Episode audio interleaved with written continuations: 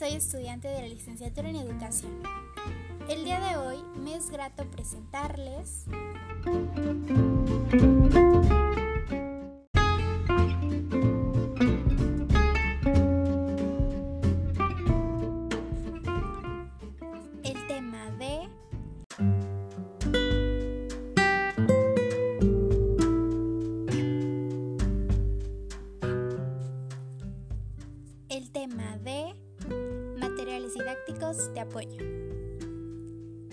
Esta temática, se tomará en cuenta sus usos o su funcionalidad, características, algunas ventajas y por supuesto algunas desventajas. El primer material que les voy a presentar es el rotafolio. ¿Y qué es el rotafolio? El rotafolio es, entre todos los materiales didácticos de imagen fijo, un auxiliar de presentación, pues permite rotar sus láminas conforme se va desarrollando la sesión y tratar todos los puntos básicos de un contenido sin omitir alguno, y tampoco alterar el orden de un tema. Este tipo de láminas se caracteriza por presentar imágenes de un contenido secuencial, lo que a su vez facilita las tareas del aprendizaje. Sin embargo, no podemos limitarnos a solo el ámbito educativo. El rotafolio también lo podemos ocupar o utilizar en cualquier otro ámbito. Por eso es importante tener información de algunas de sus características son 1. Se puede utilizar para presentar información a audiencias de cualquier nivel instruccional. 2. La audiencia debe estar conformada por grupos pequeños y medianos para que todos los presentes puedan leer con facilidad. 3. Este medio le permite a la audiencia hacer anotaciones mientras el facilitador hace su presentación. 4. Se puede utilizar en combinación con otros medios de instrucción. 5. Un mismo rotafolio se puede utilizar varias veces. 6. Es económico. 7. Es fácil de transportar y también muy fácil de utilizar. 8. Y la última. Su mantenimiento y almacenamiento es muy sencillo.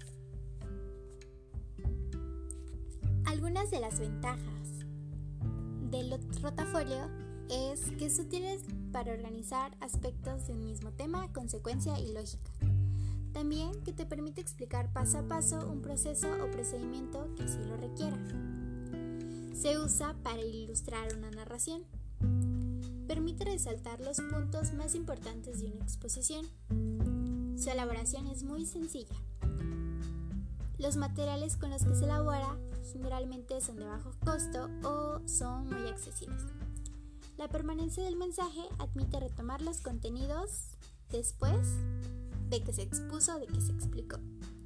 Y si es necesario, se permite regresar las láminas para analizarlas nuevamente. Algunas de las desventajas es que al realizar o elaborar el rotafolio lleva mucho tiempo en acabarlo. Bueno, generalmente, y también de lo que quieres exponer. Es necesario tener buena letra y ser cuidadoso en cuanto a no tener faltas de ortografía, pues esto quedará plasmado en lo que vayas a presentar. Entonces, mucho ojo. No es muy confiable ya que sin darse cuenta, por causas externas a ti o ajenas a las nuestras, se podría mojar o arrugar o hasta romper. No es útil para textos largos y no se recomienda para grupos numerosos. Y bueno, ahora pasaremos al siguiente material didáctico de apoyo que presentaremos. El segundo material didáctico es el mural didáctico y espero que algunos ya hayan conocido hayan tenido alguna clase o alguna presentación con él o hayan visto alguno y si no, yo se los presentaré. Un mural didáctico nos sirve para exponer y hacer visible todo tipo de información, ya sea textos, dibujos, imágenes, fotografías, etcétera, etcétera. Crear un mural didáctico es muy sencillo y se puede introducir en las últimas etapas de educación infantil, ya que por su tamaño y su contenido generalmente atractivo para los pequeñines es más fácil aprender mediante el uso de imágenes o de textos grandes, ya que para ellos les resulta más agradable de visualizar o de recibir la información. Pero no significa que en un grado mayor no se puede utilizar el moral didáctico.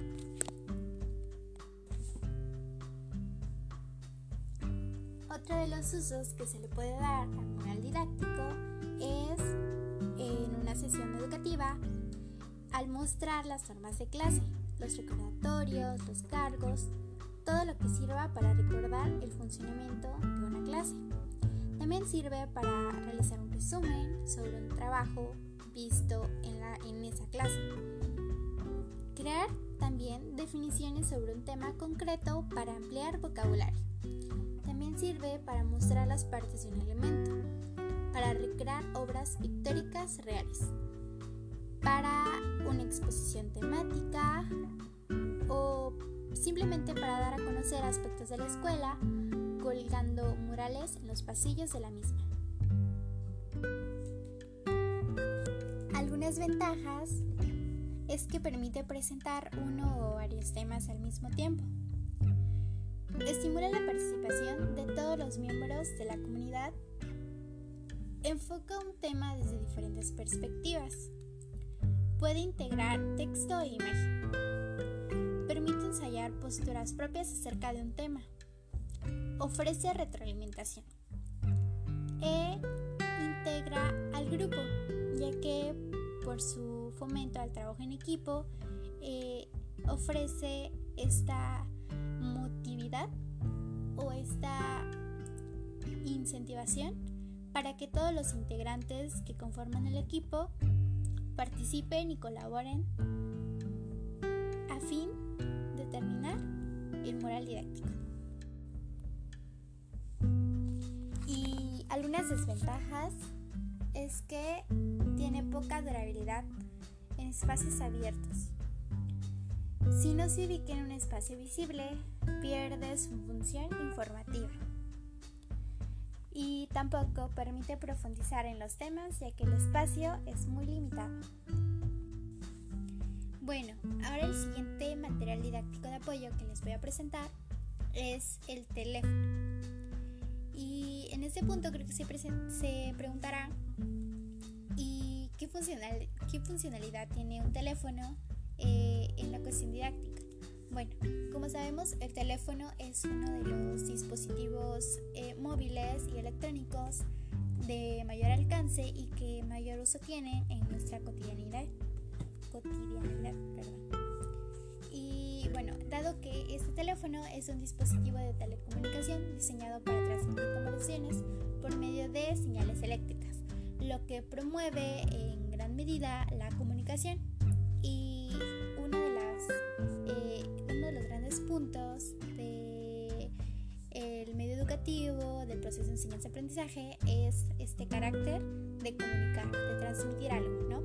Entonces, en ese sentido, el teléfono nos puede servir para transmitir, para comunicar información o para que en este caso el que funge como receptor adquiera un aprendizaje o a su vez eh, datos y organizar la información eh, que les llegado. Y bueno, ¿qué es un celular? teléfono celular o teléfono móvil. Es un dispositivo portátil que puede hacer o recibir llamadas a través de una portadora de radiofrecuencia, mientras el usuario se está moviendo dentro de un área de servicio telefónico. De sus características de los teléfonos o de los celulares o de los teléfonos móviles es que los componentes comunes se encuentran encontrados eh, en todos los teléfonos es que cuentan con una batería, que básicamente es la fuente de energía para todas las funciones del teléfono. También cuentan con un mecanismo de entrada para dejar interactuar al usuario con el teléfono. La entrada más común son las pantallas táctiles. En los teléfonos inteligentes, pero en los más antiguos, se usa un teclado numérico. También cuenta con una pantalla que repite al usuario lo que está escribiendo. Muestra mensajes de textos, contactos, llamadas, etc. Básicamente también cuenta con los servicios de telefonía móvil. que te permite pues realizar las llamadas y los envíos de mensaje de texto, ya sea eh, por los normales del teléfono o por las redes sociales. Algunas de las ventajas y desventajas del teléfono móvil eh, se encuentra en las ventajas la fácil comunicación. El móvil nos permite la comunicación de una manera muy rápida y muy sencilla. Eh, también eh, se encuentran los mensajes de texto. estos permiten la posibilidad de escribir un mensaje a otra persona y de esta forma comunicarse. Las aplicaciones. Los móviles tienen muchas aplicaciones de entretenimiento, de comunicación, de información, como calculadora, calendario, reproducción de música, eh, de redes sociales, de fotografías, galerías, etcétera, etcétera. Eh, de multitud de tareas. Dado las funcionalidades del teléfono, nos ayuda a reducir tareas, a eh, ocupar ese dispositivo para realizar varias cosas a la vez etc. Y también las llamadas de emergencia. Todos los móviles permiten realizar llamadas de emergencia independientemente de tu saldo o de la cobertura en cualquier lugar. Y eso es algo muy, muy, muy importante. Algunas desventajas del teléfono móvil es que necesitan o requieren de batería. Los móviles necesitan una batería para su funcionamiento, lo que conlleva tener que estarla recargando cada cierto tiempo. Eh, también, pues, menor intimidad. El uso del móvil conlleva estar conectado y en comunicación a cualquier hora del día, lo que le lleva a mucha gente a sufrir agobio, irritabilidad, etcétera, etcétera. Eh, uso no permitido. Siempre que se use un teléfono móvil se debe tener en cuenta que debe ser apagado o ponerlo en modo silencio en espectáculos, ceremonias, reuniones, algo importante. También este teléfono móvil, celular, provoca adicción. Mucha población sufre neumofobia o adicción al teléfono. Se considera como una enfermedad que sufren muchas personas, especialmente jóvenes, caracterizadas por el miedo a estar sin el teléfono móvil. ¡Wow! Bueno, la cobertura. Se trata de uno de los mayores de las mayores desventajas a las que se enfrenta el teléfono móvil, ya que muchas compañías no ofrecen cobertura en todos los lugares, impidiendo de este modo la comunicación.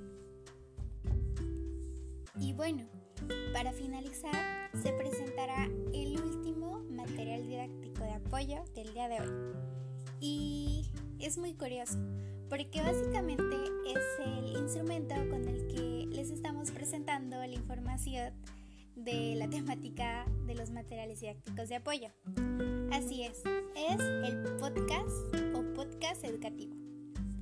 El podcast es un archivo digital de audio que, aunque también puede ser video, podcast, puede ser distribuido por internet y está vinculado a sistemas de sindicación que permiten su revisión automática y periódica. El contenido del podcast eh, puede ser muy variado normalmente incluye conversaciones entre personas y música. Existen podcasts sobre multitud de temas, aunque su uso en contextos de enseñanza aún está muy extendido, a pesar del desarrollo reciente de algunos proyectos acerca de cómo implementar el uso de esta herramienta con fines educativos. Algunas de las características de un podcast es que permite difundir contenidos de forma simple sobre alguna plataforma web en el audio.